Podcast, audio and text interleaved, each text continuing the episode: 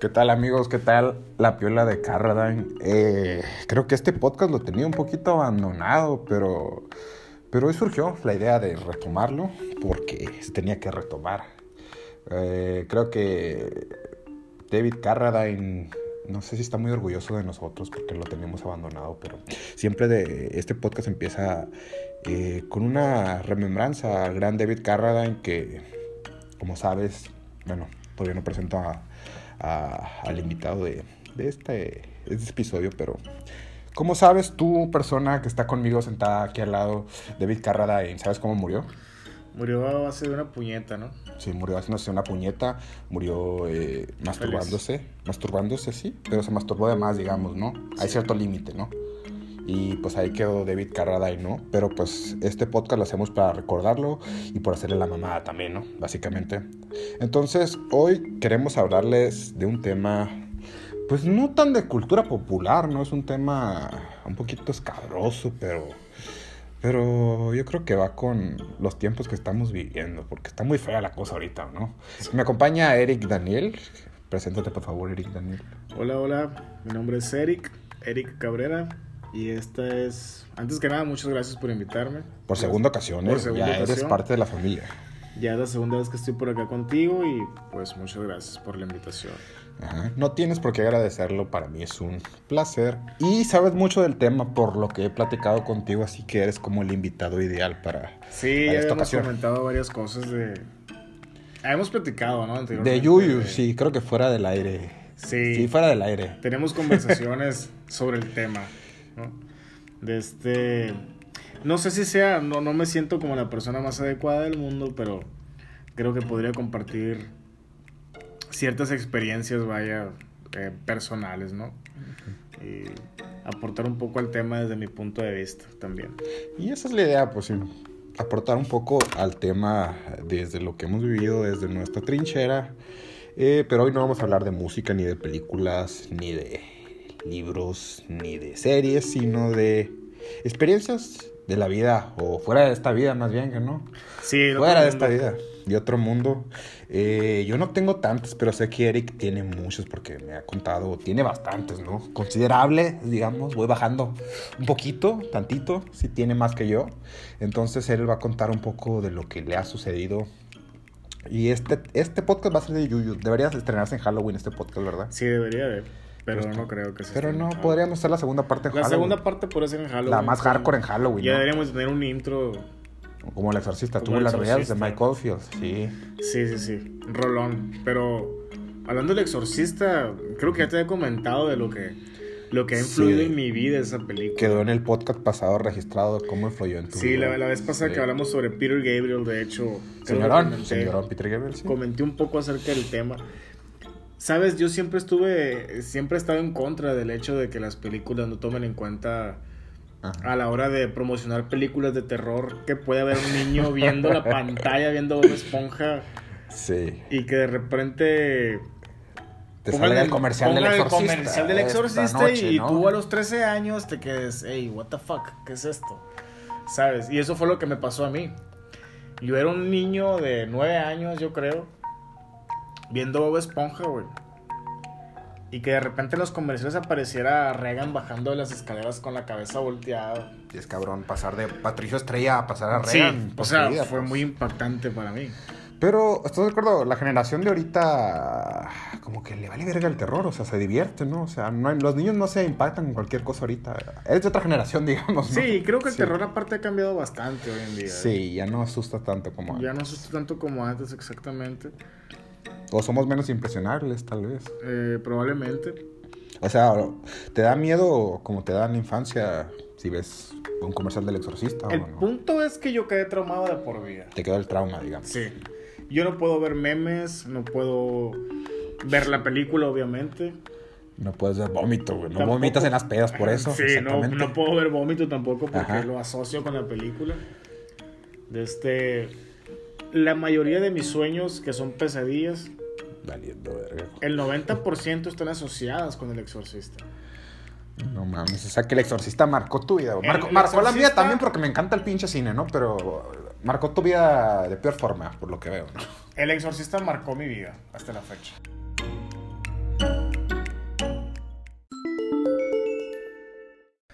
Desde muy niño, güey. siempre tuve, no sé si llamarlo dicha, eh, fortuna o, o maldición. El don, digamos. El don, como, de hecho muchas personas me dijeron, es que tú tienes un don.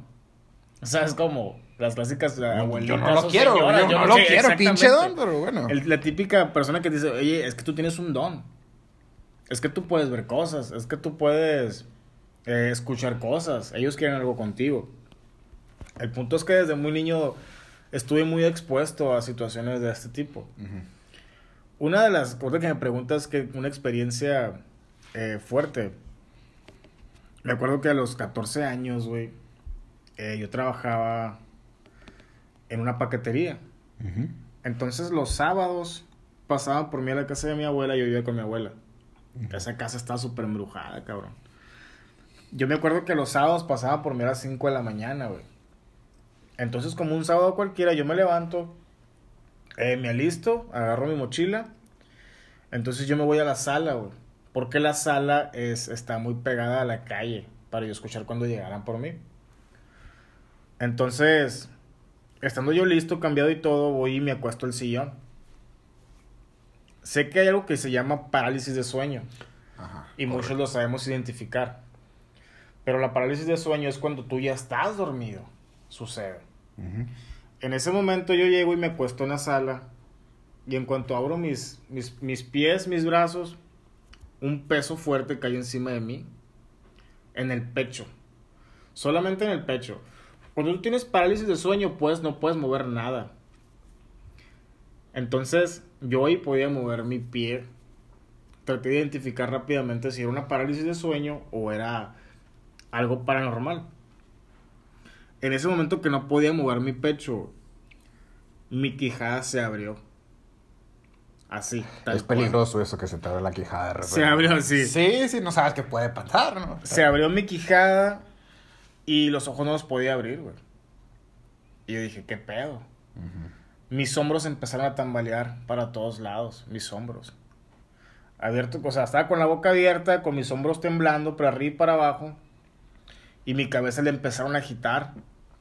Y yo no podía abrir los ojos. Yo decía, ¿qué onda? ¿Qué está pasando? Y de repente empecé a escuchar voces por ambos lados de mis oídos. El oído izquierdo, el oído derecho, empecé a escuchar voces repartidas muy rápidas, ¿no? Yo creo que era como tipo latín. Hablaban muy, muy rápido, hablaban por ambas partes. Y, y mi cuerpo no dejaba de tambalearse. Decía, yo en algún momento voy a levitar o algo así, ¿no? Yo creo que estuve en esa situación como 10 segundos.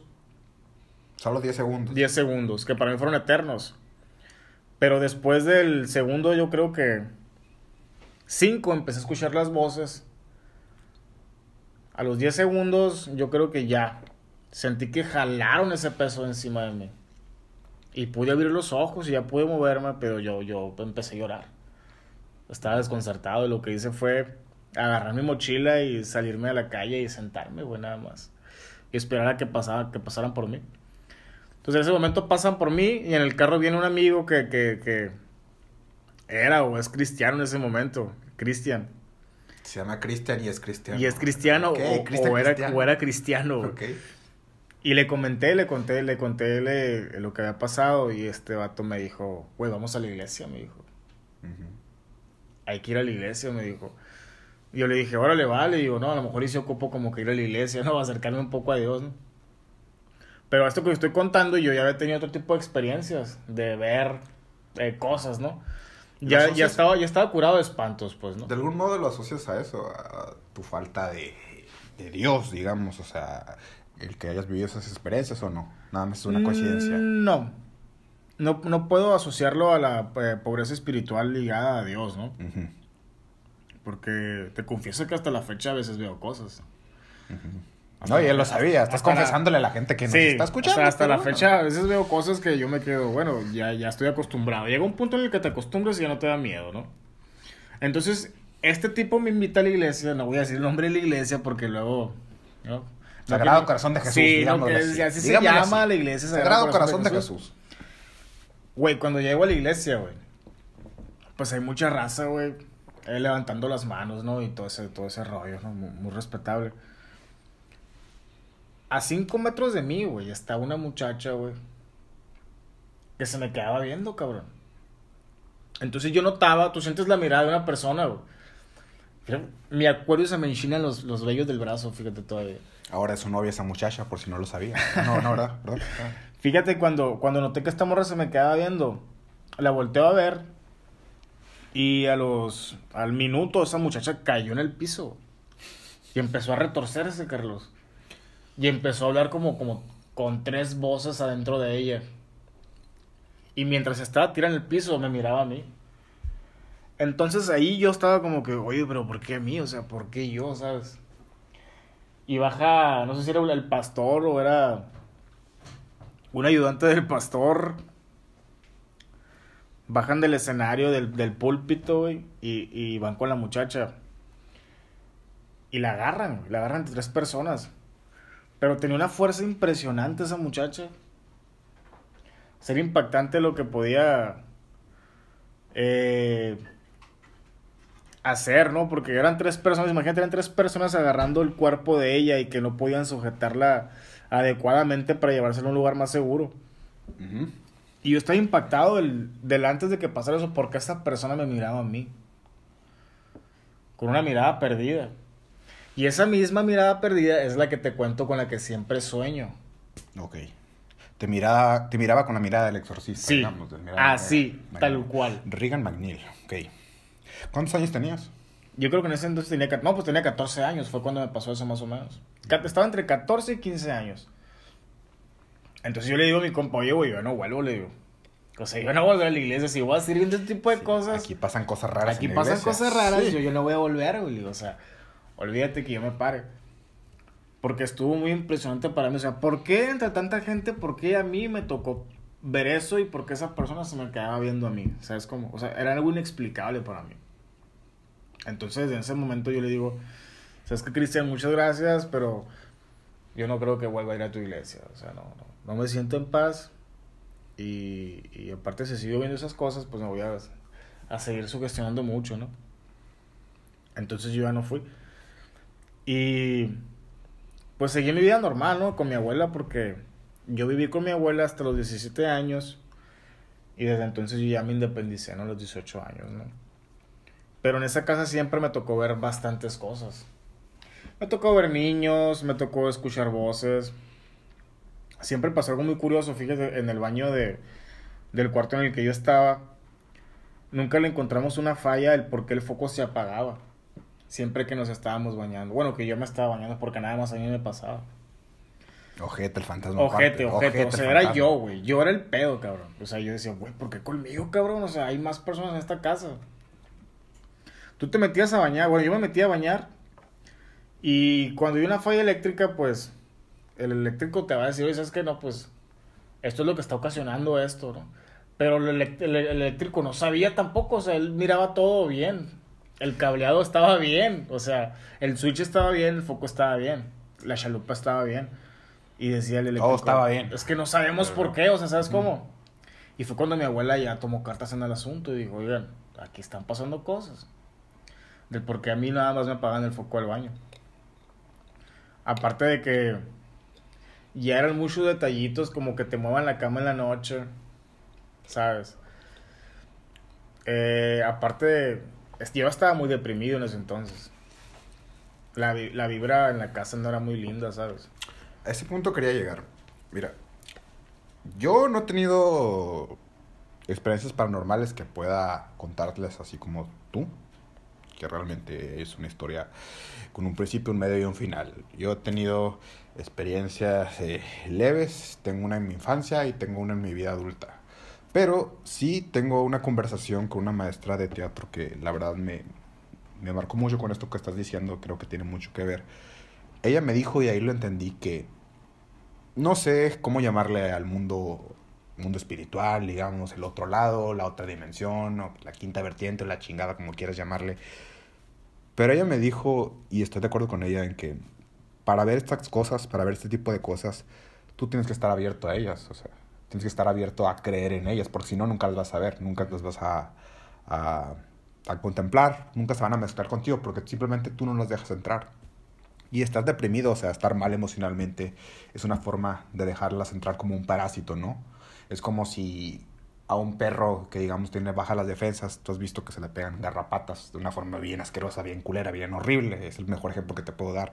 Es de algún modo, si estás deprimido, si estás las defensas bajas, si estás eh, con un mal emocional, estás atrayendo este tipo de energías. Y eso es lo único a lo que puedo asociar realmente el poder ver estas cosas. Cuando tú estás mal eh, contigo mismo, tú ves esto que está pasando y se te pegan esas cosas que, no deberían estar ahí, digamos. O sea, si tú estás en un estado normal, estas, estas cuestiones, estas energías negativas no deberían estar ahí. Pero bueno, si tú dices que estabas eh, deprimido en ese momento y las veías, tú las asocias directamente a eso, o me equivoco. Pues fíjate que curiosamente, así estuve después, porque tu mente se cansa, ¿no?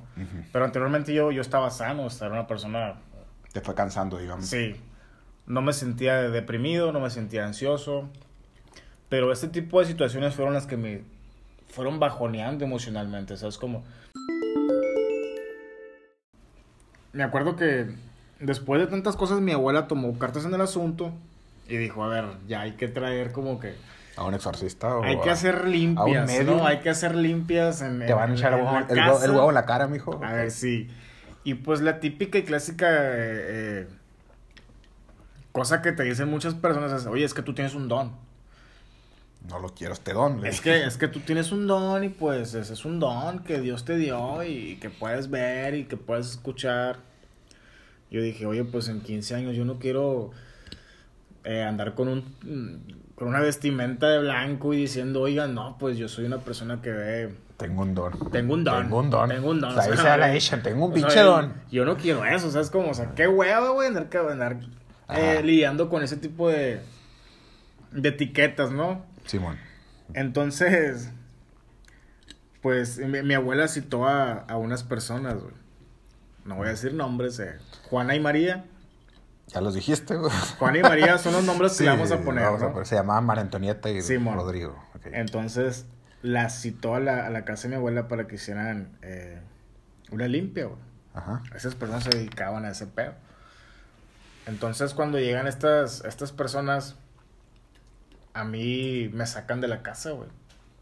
Y me dicen, tú no tienes que presenciar esto, ¿no? Mi abuela le habló a estas personas, güey, porque ya eran muchas cosas las que estaban pasando en la casa. Ya eran muchas, muchas cosas que nos sacaban mucho de onda y no nos explicábamos el por qué, ¿no? Y más que nada yo era el más atacado. Entonces, cuando llegan esas personas me dicen, es que tú tienes un don. Otra vez. Tienes un don, es que... Como chingan con el don. ¿Cómo chingan? chingan con el don, o sea, es que yo no quiero esa madre, es como... No es que me dicen, no niegues tu magia. El punto es que en cuanto estas, estas personas, Juan y María, entraron a la casa, güey. Una de ellas se cayó en el piso, güey. Ajá. Y estaba poseída, güey. Ve tú a saber cómo, no sé, un espíritu entró dentro de ella y la tuvieron que meter a un cuarto, al cuarto de mi abuela. Y ahí la otra persona le hizo el exorcismo, güey.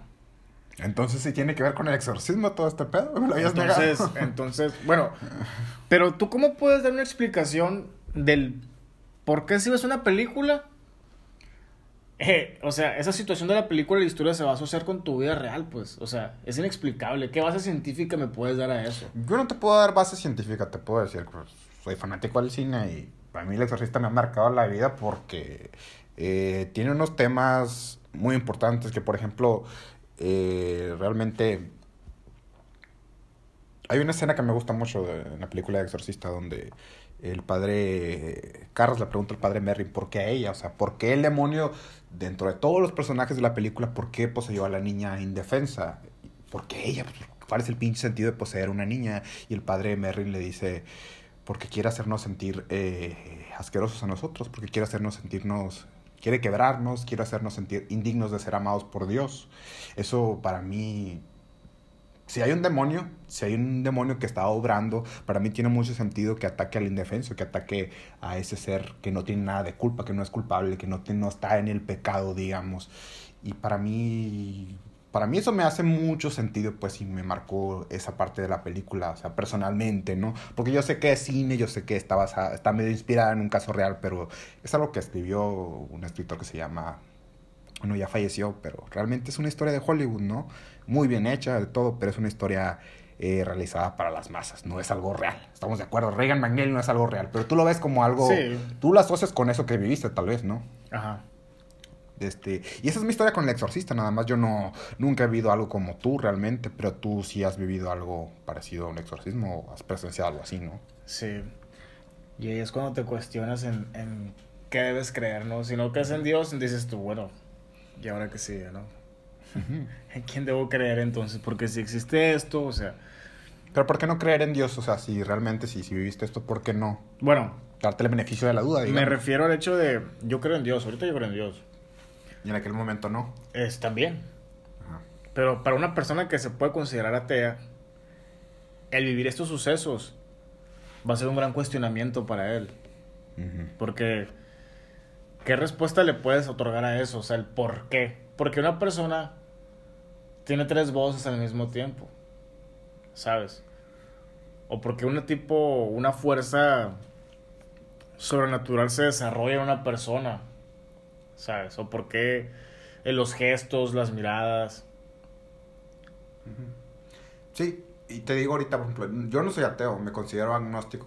Agnóstico es como no, no creo ni dejo de creer porque no tengo manera de No, probarlo. Crees en algo realmente. superior, pero no hay una religión. No hay una religión de por de medio. de por medio. eh, no tengo manera científica de Ajá. comprobarlo si es cierto o no. No, no crees en el, en el- no crees en el, en el dios eh, los judíos, ¿no?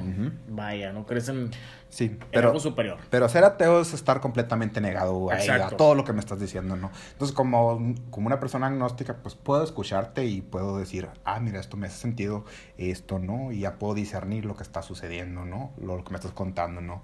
Pero realmente, eh, si tú lo viviste así, eh, en ese momento estabas abierto a ello, obviamente, ¿no? Yo siempre he pensado, eh, mi dicho es, uno es ateo Hasta que le pasa algo. hasta que le pasa algo. Hasta que vale verga, ¿no? Hasta que vale verga y cuando ya dices, oh Diosito. Y, y Ayúdame. sí. Y he tenido personas, güey, que me dicen, no es que yo soy ateo, es que yo no creo. Hasta el momento en el que les pasa algo, dejan de ser ateos. ¿sabes? Entonces, he ahí, la falta de, de experiencias quizás en, en- en tu vida es lo que te hace llegar a pensar eso sin, una sin, sin- sin fundamentos realmente, ¿no? Entonces, esas son cosas que pasaron eh, en casa de mi abuela, ¿no? Y, y me acuerdo que ese día, güey, cuando pasó eso, también hubo, había una medium ahí que Tu abuela estaba muy relacionada con ese medio de Eh, no, ¿No? no, ¿De mi abuela no estaba mi abuela no estaba relacionada, sino que por las cosas que me estaban pasando a mí, mi abuela tuvo que buscar la forma. Pero eran religiosos. No, tampoco. ¿De dónde lo sacó? ¿Cuál fue el contacto?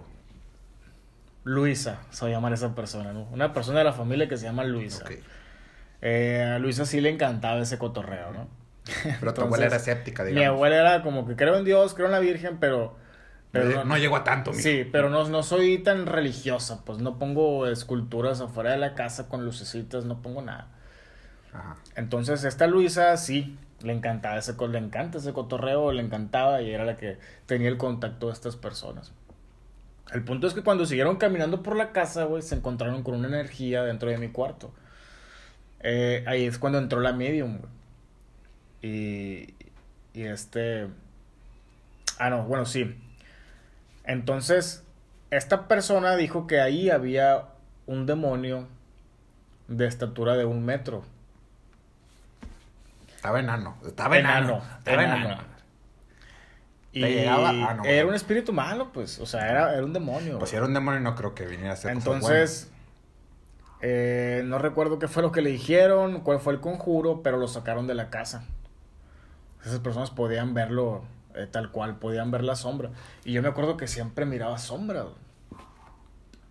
Me acuerdo que. Le veo el. Me acuerdo que estaba viendo la tele, güey, en la noche. Se está poniendo muy tenso, Eric, en este momento. Y, yo veía, yo sentía una pesadez, una energía desde la puerta del cuarto, Carlos. Y hay veces que volteaba al cuarto y miraba como alguien se estaba asomando viéndome. Güey, eso me sucedió a mí. Esa es la experiencia adulta paranormal que he tenido, güey. Cabrón, güey.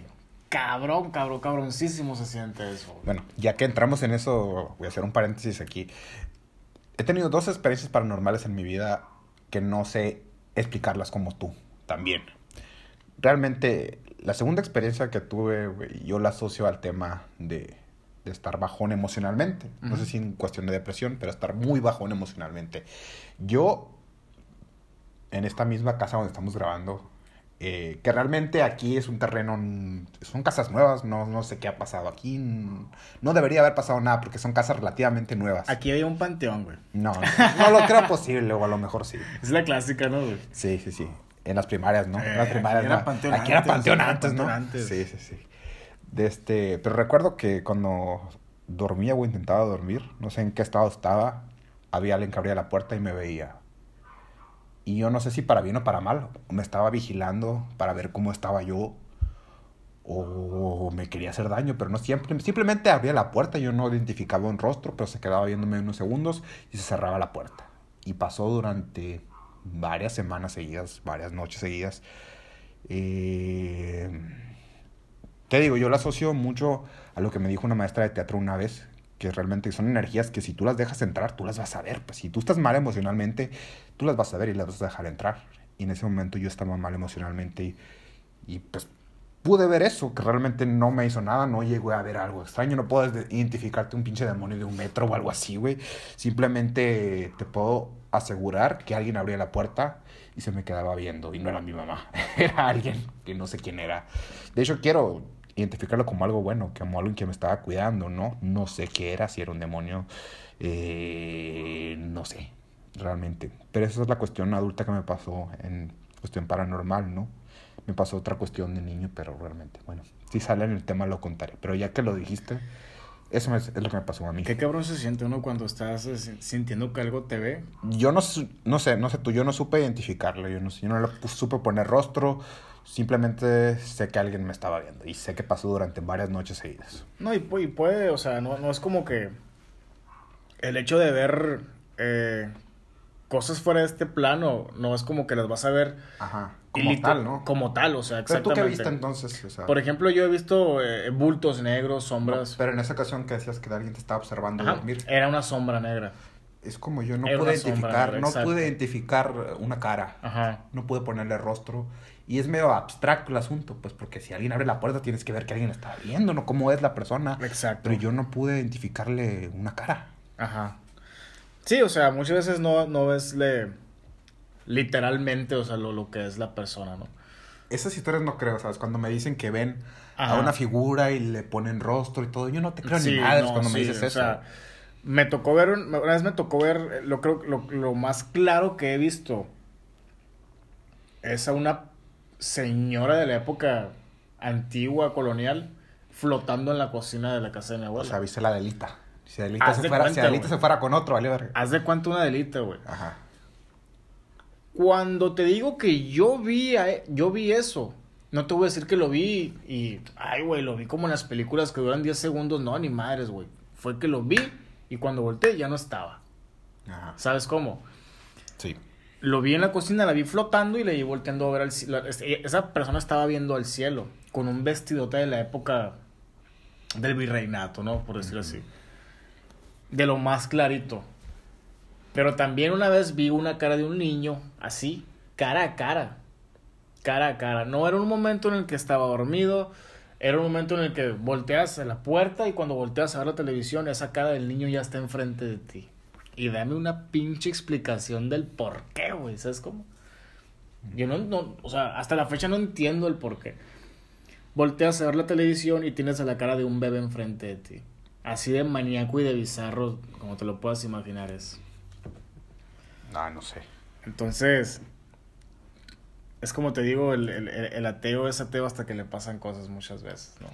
Hasta que se demuestre lo contrario. Hasta que se demuestre lo contrario. Yo no voy a criticar el ateísmo ahorita porque, bueno, no es la cuestión de este podcast, sino simplemente contar un poquito de lo que hemos eh, tenido como experiencia. No sé, ustedes nos creerán, nos mandarán a la verga, a nosotros nos vale verga igual si nos creen o no. Tú propusiste el tema. Tú, o tú- podemos decir lo que queramos aquí, podemos quedarnos callados media hora y ustedes deciden si nos oyen o no, pero realmente pues está surgiendo aquí una conversación. Yo les puedo decir, vamos a remontarnos a la infancia, vamos a hablar de la infancia. Yo tuve una experiencia paranormal en la infancia, que es la experiencia paranormal eh, más cabrona que he tenido, realmente, que es la que puedo definir como tal. Porque eso que te digo de que alguien me vio en la noche, pues no sé, yo no supe identificarle un rostro y no supe nada, simplemente sé que alguien me observaba y, y pasó así. Pero lo que pasó en la infancia sí tiene algo que ver con el tema paranormal. Estoy seguro porque sucedió después de que yo hiciera algo que no debí de haber hecho. Me acuerdo que fue la primera casa donde viví. He vivido en, en cuatro casas en toda mi vida. Fue la primera casa donde viví con toda mi familia. Cuando estábamos todos juntos, chamacos, todos eh, mis papás juntos, todos como una familia.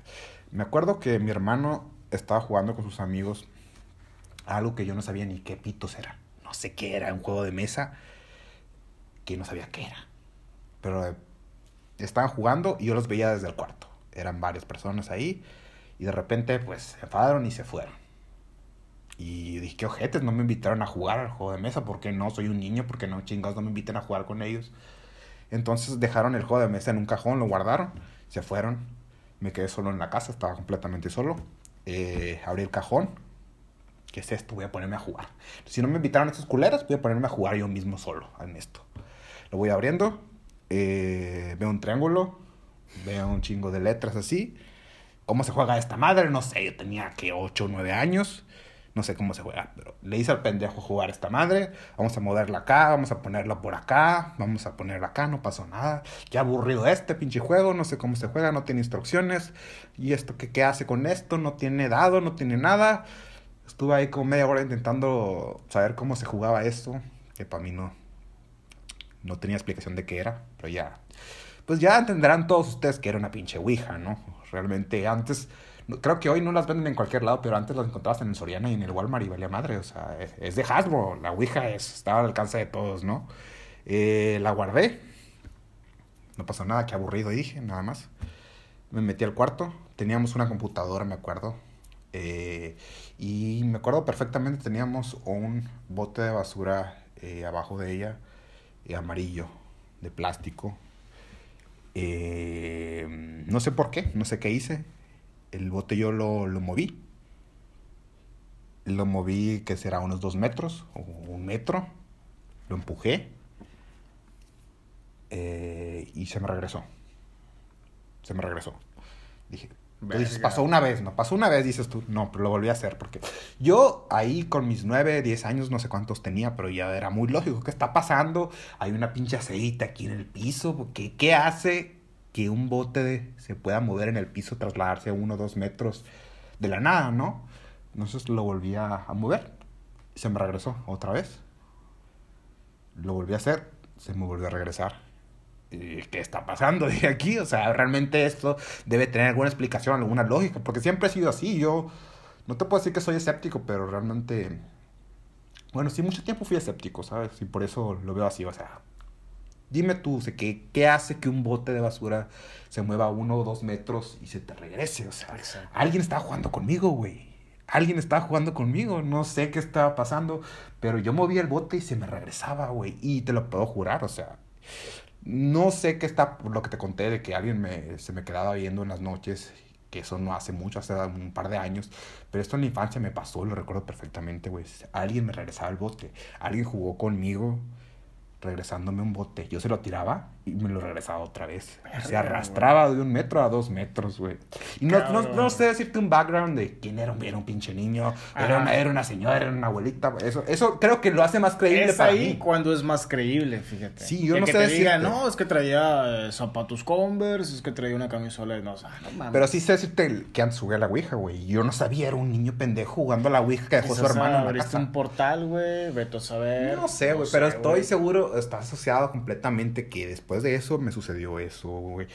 el bote se me regresaba, güey, y jugaban conmigo, güey, y se volvía a regresar. y ¿Nunca yo- has escuchado eh, que te hablan o voces, güey? Mm, no, sinceramente yo he estado muy cerrado a este tema, güey, porque precisamente yo no quiero que me pase. No quieres que sea algo relevante en tu vida. Es que alguna maestra me lo dijo, literal, si le abres la puerta, Ajá. lo vas a escuchar. Y yo no quiero escucharlo, o sea, yo para que ya tengo suficientes problemas en mi pinche vida como para meterme con el otro lado, ¿no? O sea, ya esta vida ya está suficientemente fuerte para mí, ¿no? Sí, sí, sí. No sé tú. Pinche vida de Constantine acá, cabrón. A, a- veces así, cuando veo Constantine... Constantine es un personaje muy dañado, ¿eh? Siento tanta empatía con él. Pero estás de acuerdo Sí. que está dañado, súper dañado, Yo- siempre la caga yo y se muere sí, gente güey. por su culpa y todo. Yo las veces que he visto Constantine digo, güey, I feel you, bro. O sea, lo entiendo en Y cierto aparte porque punto, quisiera güey. hacer eh, inglés también, ¿no? Esa parte. esa Pero, bueno, preguntando, preguntando sobre lo auditivo, fíjate que hace meses, güey, eh, yo estaba acostado en la... Ya había despertado, pero muchas veces yo me despierto y me quedo acostado en la cama, pues tirando la hueva. Y de pronto escuché claramente como una voz me dijo, te voy a destruir la vida. Literal. La voz de alguien diciéndome, te voy a destruir la vida. No estabas en una relación en ese momento, ¿verdad? No. No. No. No, Eso tenía- puede suceder. tenía- Eso tenía sucede novia, a veces, ¿no? Estaba soltero. ok. Claramente escuché cuando me dijeron eso. Ujú. Te voy a destruir la vida. Y yo últimamente cuando me pasan eh, ciertas cosas de este tipo, ya no es como el típico niño que se acojona y se asusta. No te asustas ya porque ya... Y en ese momento lo que dije, lo que le dije, pues te la vas a pelar porque no vas a destruir Sí, nada. pero no le digas me la vas a pelar porque ahí te la va a tomar la palabra, güey. Está cabrón el asunto, ¿no? Entonces mi reacción fue esa, güey. Mi reacción fue de coraje y le dije, oye, tú, pues te la vas a pelar, güey, porque no vas a destruir nada, ¿sabes cómo? Es lo que te digo, de algún modo, si tú le cierras la puerta, no pueden hacer nada contra ti, eso me dijo. Eso, Sí, y... Y fíjate que es algo que ya no le doy tanta eh, cabida en mi vida, ¿sabes cómo? O sea, si no le das tanta cabida, lo ves menos entonces. Ex- te pasa me- menos. Desde hace tiempo, como que cerré esas puertas de, de, de no querer ya estar, ¿sabes cómo? Siguen pasando, pero no les presto atención. Que es muy diferente al, al realmente cerrar ese ciclo, o no, no, no un ciclo, sino cerrar como No que... permites que te afecte. Exacto. Dejó de afectarme desde que era niño, pero ya no le presto la atención que le prestaba cuando era niño. Ya no le brindo tanto cuestionamiento a la situación. Porque eh, de igual forma siguen pasando. eh, sigo viendo cosas recurrentemente. No he escuchado nada últimamente tampoco. Pero es algo que lo tengo como blo- no bloqueado, pero lo tengo como que a un lado. Algo que no es tan relevante en mi vida para hacerlo presente, pues no, el día al día. Pero siempre soy muy sensible al sentir eh, cuando llego a un lugar, la vibra, la energía en el lugar, cómo se siente. ¿Qué vibra te doy yo? A ver. Más, no, no, no, no más mala vibra, o sea, más buena vibra. O sea, no, no hay, no hay un sentir eh, negativo, ¿no? De tu parte. Pero aquí en tu casa sí siento como que... Ah, no me vayas a asustar, cabrón. No voy a dormir la noche, güey. No, es que tú me preguntaste, güey. a o ver, sea, güey, dime. Siento una vibra no pesada. Tampoco la siento como que es maligna, ¿no? Pero sí se siente una vibra como de desolación. Ah, huevo, güey, sí. Pero, güey, fíjate que siempre he sido así, de que siempre siento mucho las energías en, en los lugares en los que estoy. Y a veces es como si pudiera adivinar que algo va a pasar en el momento, güey, y mejor me retiro antes. ¿Sientes no- eso en este Sí, momento? no, no, no, no, no. O sea, en otros, Ah, en otros momentos de mi vida. Si vas al Club Obregón, probablemente sientes que alguien se va a miar en público y te vas, güey. Fíjate que curiosamente, curiosamente, güey, una vez fuimos, eh, fuimos varios compas, güey. Yo no, no es mi lugar preferido, güey. ¿De quién es? De Hermosillo, o sea, no es el lugar que, que quisiera como que ir. No me gusta, para ser sincero, ese lugar. Pero esa vez fuimos varios amigos, güey. Entonces yo no me sentía en paz. Llevaba una caguamita, eh, no me gusta la música que había ahí tampoco, el ambiente tampoco. Está rodeado de señoras, güey, de, de, Oye, pero es, o sea, 60 años. Lo naco es chido, güey. Pero sí, güey, pero pues es la cura local, ¿no? Y entonces opté, opté, por seguirle el rollo a estos vatos, güey. Entonces, yo le dije a un compa, a un compa que sí es muy de confianza, güey. Que sí le puedo como que expresar mis pedos y mis emociones en ese momento. Y le digo, güey, no me siento a gusto. Siento que esta madre no va a terminar bien. Se lo resumí en simples palabras, sin, sin indagar tanto en el tema de lo que yo estaba sintiendo. Entonces, cuando yo me voy, güey, al rato me marca un compa y me dice, oye, güey, eh, picaron a este vato, güey. Saliendo del club, güey. Con cuchillo, ¿verdad? Con cuchillo lo picaron. En el baño, pues puede pasar cualquier cosa, ¿no? Entonces yo me quedé a la madre, güey. O sea, yo ya estaba sintiendo que algo, algo extraño iba a pasar ahí, güey. Entonces, se me da mucho el pedo, güey, de, de, de sentir cosas también, güey. Y a veces es muy pesado, ¿sabes? El hecho de no poder estar en paz en un lugar porque realmente no te sientes a gusto ahí. me pues pasa mucho que cuando, fíjate, me pasó, me acabo, me acabo de acordar de algo bien cabrón, güey. Eh, en algún momento de mi vida, güey, eh, me fui a vivir con una tía. Entonces esta tía, güey, eh, tiene una empresa todavía en la que yo trabajaba y pues vivía con ella, ¿no? Entonces yo me encargaba todos los días de levantarme muy, muy temprano para ir por el personal de, de su negocio. Me acuerdo que siempre que me despertaba pasaba por el comedor para ir al baño, tenía que pasar por el comedor y por la sala. Por la casa entraba la luz de la luna, ¿sabes? Y muy, como que, muy sexy el asunto. Sí, muy sexy el, spot. Para hacer el... Era un spot bastante sexy, ¿no? Pero no es sexy cuando vas caminando a través de la cocina y ves unas sombras gigantes arriba de ti y las tienes que cruzar, cabrón. Y eso era todos los días. Siempre que me despertaba, pasaba por la cocina y habían sombras de dos metros parados alrededor de la mesa. Así, así de fuerte, güey. O sea, yo me quedaba los primeros días fueron como que, bueno, ok. Eso me asustó un poquito. Pero ya después era como que era algo normal en mi vida. Y hasta la fecha así ha sido. Ha sido el de repente ver cosas.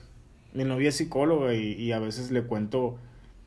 Y ella tampoco sabe darme explicaciones, ¿sabes? El por qué yo a veces veo cosas. El por qué a veces yo siento cosas no hay una base científica totalmente que... Bueno, está la parapsicología, pero no sé si... Sí, no, y, no le iba a aceptar yo, pues, ¿no? No la iba a aceptar, yo creo. Pero hoy en día ya es algo muy normal de mi día a día o de mi vida. Y el miedo no es tan grave como lo fue en los primeros años, ¿no? Sí, no, ya, ya el miedo... Eh, no es lo que pasa, por ejemplo, me estás contando todo esto ahorita y yo sé que puedo dormir perfectamente porque y soy un adulto, somos adultos aquí, estamos hablando de cosas que nos sucedieron antes.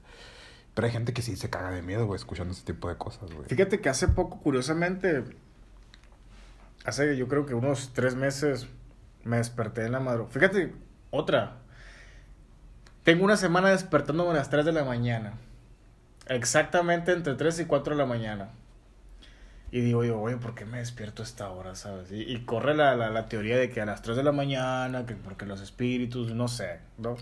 No me he puesto a investigar del tema, ¿no? Sí, de Pero hace... bueno, hablando de cine un poquito, el exorcismo de Emily Ross, no sé si has visto la película, güey, se dice que Jesús murió a las 3 de la tarde, güey, fue crucificado a las 3 de la tarde. Entonces, como el pinche diablo siempre alternando, dice a las 3 de la mañana es mi hora, entonces... La contraria siempre. Sí, la contraria siempre. Fíjate que hace poco, güey. Esta madre sí me sacó un pedo, cabrón. Porque. Uno nomás, ok. Uno nomás. Yo estaba acostado, pues. Eh, mi casa es de dos pisos. Yo duermo en el piso de abajo. Entonces, eh, duermo con las luces de la ah, casa apagadas totalmente. Pregunta, ¿cuántos son en tu casa? En tu, son departamentos, ¿verdad? Sí, bueno, es una casa, la rentamos eh, cuatro personas ahorita, ¿no? ¿Y tú ves algo y los demás no? Mm, no he tocado ese tema en mi casa. Porque lo sacas de sí, No, lo sacas de Como te digo, es algo que no me gusta externarlo, pues, ¿no? Ajá. Yo te lo estoy contando en el podcast y el que lo escuche, Eh, Que espero pues, que no sea un eh, compañero tuyo, ¿no? Este soy yo, cabrones. ¿no? Ok. Algo que no sabían, esto soy yo. Muchos ya saben, es lo que son de confianza. Soy de confianza, güey. Eres de confianza, Carlitos.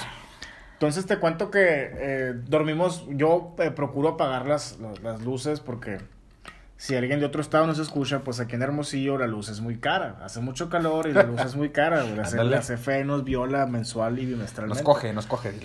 Entonces en mi cuarto entra muy, muy, muy fuerte la luz de la luna. Entonces yo me desperté Oh, a las... Eso, eso es muy sexy también. güey. Es muy sexy, pero estaba solo. También puede ser muy sexy. Sí, puede ser muy sexy también. Depende de cada quien, güey. Entonces, Claro. eh, cuando desperté, cuando me despierto a esa hora, siempre pues me quedo divagando en mi mente, ¿no? En mis pensamientos. Ajá. Cuando me volteo para agarrar la otra almohada, volteo a ver a la, a la ventana. Hay algo flotando en mi ventana, cabrón. Adentro de mi cuarto. Ajá. Está una, una persona o una figura, no sé, pero flotando con un vestido blanco. Y le identificabas una cara y todo. No pedo. identifiqué cara. No identifiqué cara, pero era la figura de una persona flotando boca arriba con los brazos eh, colgando y los pies colgando en la ventana de mi cuarto, güey. Y como te digo, no, no va a ser de que como en las películas de que, ah, güey, lo vi 10 segundos, güey, y me quedé en shock. No, güey, lo vi, duró un segundo, güey. Fue claro lo que vi. Güey, eso a veces te puede jugar una mala pasada a la mente, güey. Yo me acuerdo de chico, mi mamá colgaba eh, los tendidos blancos eh, en el tendedero, vamos, en el, en el patio, ¿no? Y había un pasillo muy largo, güey, yo me asomaba. Y yo de mi niñez de pendejo, güey, yo siempre decía, güey, un fantasma, güey. Y te pinche creo, güey. Y era el pinche tendido, güey. Y te creo porque también me ha pasado, güey. Que, que yo veo cosas y, bueno, digo, ah, no, era esto, güey. Era la Tratas de darle la lógica, ropa. tratas Sí, de darle lógica. Pero en ese momento no había nada, güey. No había ropa tendida, no había... En la ventana no hay nada, güey. Tampoco que lo, que lo puedas como que ligar o confundir, ¿no? O sea, para ti, te hago la pregunta, para ti ya la lógica está en segundo paso. Tú dices esto viene Trato otro de darle, güey. Trato de darle, trato de, de buscar los porqués en el momento muchas veces. De que como tú dices, a, la- a lo mejor era una sábana colgando, güey. O a lo mejor era la canasta de la ropa lo que estaba viendo, güey. Pero cuando, cuando te das cuenta de que no era nada, es cuando dices tú, no, pues. Entonces, ¿qué era, güey? O sea, ¿qué era esto que vi entonces, no? Porque no hay sábanas, eh, no hay cobijas, no hay una canasta, no hay un tendedero tampoco. Entonces, ¿qué es esto que acabo de ver? ¿Sabes cómo? Es ahí cuando, cuando aceptas las cosas. Dices, bueno, aquí están pasando cosas raras, ¿no? También me tocó ver una bruja, no sé si era bruja o, o decir que era una bruja entrando a mi casa. Una vez yo vivía en la, en la colonia Ley 57, ahí rentaba. Y fíjate que el hogar en el que rentaba era un hogar cristiano, güey, de unas personas cristianas. Me acuerdo que claramente vi como por, por la ventana entró una sombra negra volando, así, tal cual, volando, y su cara era larga, una cara larga, con una gran verruga en el cachete. Como la del mago de Oz. Como sí. la... Ándale, muy parecida. Entró flotando por la ventana y se metió entre un mueble. Y ahí lo dejé de ver. Dos segundos fueron. Y yo me quedé a la madre. Eso está más cabrón, ya le estás dando más... eh, Eso estuvo cabrón. Más figura lo que estás viendo, o sea. Como una, una, o sea, y lo asocié con una bruja por la cara. Porque tenemos como que la típica bruja, cómo es la bruja, ¿no? Con la, la clásica Solo verruga. que podría haber un niño, digamos. o sea, Ujú. pero tú lo viste de adulto. Sí, yo lo vi de adulto. O sea, son cosas de adulto. Entonces, o sea, lo de niño ya, eh, bueno, lo que te conté hace rato, pero estas cosas que te cuento últimamente son de adulto ya, güey. Las voces, lo, lo que vi flotando, etcétera, ¿no? Ok. Todo esto que viviste, esto que viste, eh, supongo que se lo cuentas a diversas personas. ¿Cuál es la reacción de esas personas? ¿Te creen? Sí. Sí, tengo un amigo, Román, le mando un saludo. Román, si me vas a escuchar, te, te quiero mucho.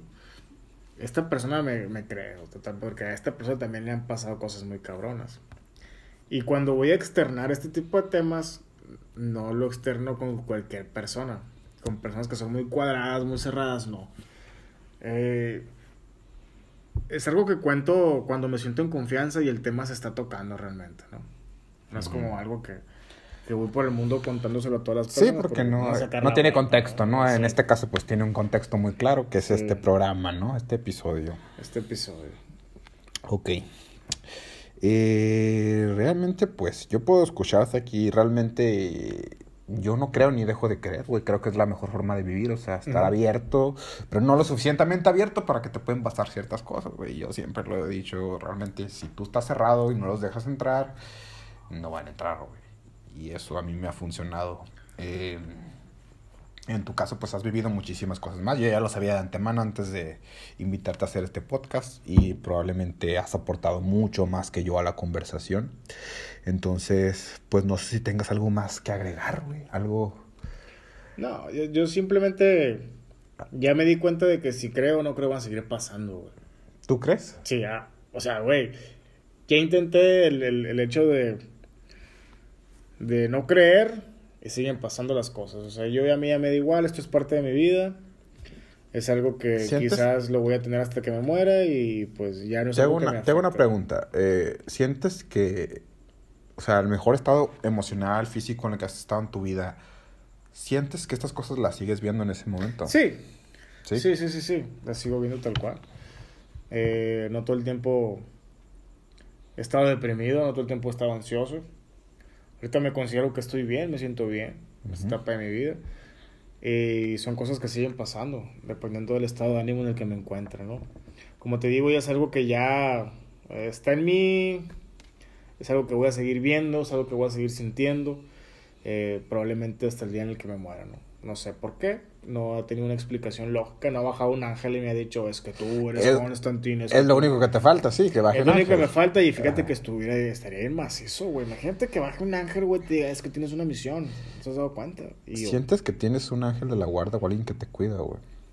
Porque eso es lo sentimos. O sea, sientes lo malo, ya le has platicado todo el episodio, ¿no? Pero sientes que hay algo bueno que te está cuidando o no. Yo creo en Dios nunca voy a negar mi fe en Dios. Yo, yo sí, o sea, muchas personas, tengo amigos que, nah, que Dios. Yo creo en Dios tal cual. Este, me gusta hablar con Dios de repente. O sea. ¿Pero crees en el Dios católico o en el Dios en general? Mm, yo creo que un Dios... Tu propia eh, versión de Dios, o sea, tu propio... Un Dios eh, cristiano sin religión. Ok. Ok. Creo en el amor del Dios, ¿no? También. Bueno, eh, a tu pregunta, pues podría decir que tengo como que ese lado espiritual mío también, ¿no? y, y, de esa forma es como que un refuerzo para mí, alguno que me sostenga, uno que me apoya también, ¿no? Es el, el, el, mi creencia en Dios, ¿no? ¿no? Creer en un ángel tal cual, yo creo que ya es hablar de teología, de temas muy, ya muy profundos, de ángeles, de monología, y prefiero no, no meterme ahí. No, no es mi tema. ¿Para qué entrarnos en eso, verdad? El tema de Los Ángeles. ¿no? Puntos divertidos. Pero recuerden que no estamos solos. En la noche, mientras estén dormidos, bueno, antes de dormirse y que apaguen el foco de su cuarto, recuerden que seguramente alguien nos está observando. Seguramente hay varias, varias personas que ustedes no puedan ver, o energías, o demonios o a lo mejor eh, una persona que conociste en Tinder, güey. Una persona que conociste en Tinder, güey. Puede, suceder, güey. Eso es lo peor del caso. Pero acuérdense de esto, no están solos. Hay alguien enseguida de ustedes y en algún momento les van a jalar las patas. O otra cosa. U otra cosa. Qué interesante. Súper interesante. Bueno, gracias, Eric. Carlos, un gusto haber estado aquí contigo. Una vez más nos despedimos de la piola, la piola de Caroline. Un episodio creo que es el más extraño de todos los que hemos grabado, ¿eh? ¿no? Me agarraste en curva el día Han salido muchas cosas muy extrañas este, este episodio, pero ahí van a estar para su disfrute. Espero volver luego y hablar un poquito de música. De unos sí, temas más, más terrenales, digamos. Más terrenales, ¿no? sí, hablar de Sepultura y de pinches bandas. De rock and roll. Sí, ándale. Sepultura no. Sepultura vale verga. Sí, Sepultura. vale verga. Y el niño es una banda brasileña, ¿no? Ok. Sí, sí, sí. Muchas gracias por la invitación. Eh, muy contento de haber estado acá. Fue un tema muy, muy, muy bonito. Se, me, se, me erizaron los, se me los pelos del, del cuerpo en algunos momentos porque son cosas que recordé. Y, y hay muchas cosas más todavía, ¿no? Pero este es un poquito del, del, del, del, ah, del aporte del tema que se tocó hoy, ¿no? Espero no duermas solo esta noche nada más, güey. Si duermes solo realmente no vas a dormir solo porque alguien va a estar ahí. Probablemente. Ok, espero ser la persona adecuada nada más. A veces es mejor los son mejores del otro lado que los de aquí, güey. Tú me, Sí. me darás la razón. Ok. Saludos ahí a mi primo Raúl, que me dijo que iba a escuchar el podcast. Ok, primo Raúl y gente Mi que nos está Raúl. escuchando, eh, gracias por escucharnos en esta ocasión en la piola de Carradine. Eric, muchas gracias. Nos vemos. Adiós. Más bien nos escuchamos en la próxima ocasión. Gracias.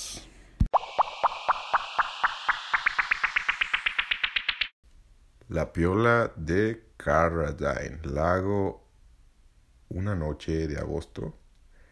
La vuelvo a hacer después de mucho tiempo en solitario. ¿Por qué? Porque en solitario se hacen las grandes cosas. Como de esta manera fue que el gran David Carradine también pasó a mejor vida y logró la trascendencia humana de una forma muy puñetera, digamos. Entonces, el título de este podcast le hace honor a lo que fue su muerte y, hablamos aquí sobre lo que fue su vida, que fueron las artes, las artes escénicas, las artes marciales, las artes del puñetero máximo, que es el gran David Carradine. La piola de Carradine la hago hoy bebiendo vodka baracto de Oxo sabor mora azul con popote. No sé qué tan relevante sea esto para el podcast, pero la verdad es que si hecho el tiempo atrás, creo que la mayoría de estos podcasts los hemos hecho eh, bastante alcoholizados. Entonces, esta noche me toca hacerlo solo y buscando eh, llegar a ese nivel de alcohol donde puedas decir lo que te dé la puta gana eh, y ser lo más sincero posible. Porque aquí hablamos de cosas frívolas, aquí no hablamos de qué se necesita para lograr un mejor eh, mundo o cómo resolver este problema de la paz mundial o cuándo se va a acabar el pinche COVID y podemos dejar de usar de usar cubrebocas y volverlo a normalidad. No, no, aquí no hablamos de esas cosas, aquí hablamos de cosas frívolas, aquí hablamos de lo que se ve en una pantalla de televisión. Les diría que hablamos de música y hablamos de cosas trascendentales, pero esta vez, esta vez vamos a hablar de cine y de televisión, de lo nuevo que ha salido, de tres cosas específicamente de terror quiero hablarles de eso. ¿Por qué? Porque se me hinchan los huevos hablarles de estas, de estas cosas. Y voy a hacerlo. Eh, espero les guste. Hace bastante tiempo que no hago un podcast en solitario, así que deberé como ir hacia mis adentros y tener un diálogo conmigo mismo para que esto eh, surja de algún modo con un efecto positivo. Voy a hablarles de la película Don't Break 2, la secuela del éxito de Fede Álvarez, que llegó a cines hace un par de semanas y que pude ver hasta el día de hoy por alguna razón. Les voy a hablar de la nueva versión de Candyman, eh, esta reinterpretación o secuela directa, yo le diría, del clásico de 1992 con Tony Todd y Virginia Madsen esta vez producido y escrito por Jordan Peele, dirigido por Nia da Costa. Eh, y hablaré más adelante al respecto. Y también hablaré de algo que me tiene muy interesado, que es la décima temporada de American Horror Story llamada Double Feature. Eh, realmente me tiene muy interesado este tema porque esperaba muy poco de ella y creo que creo que va a ser una gran temporada. Pero bueno, ya hablaré de eso más al rato. Entonces, esto es la piola de Caroline. Lo vamos a hacer cortito esta vez para que sea más digerible para todos ustedes. Así que comenzamos de una buena vez.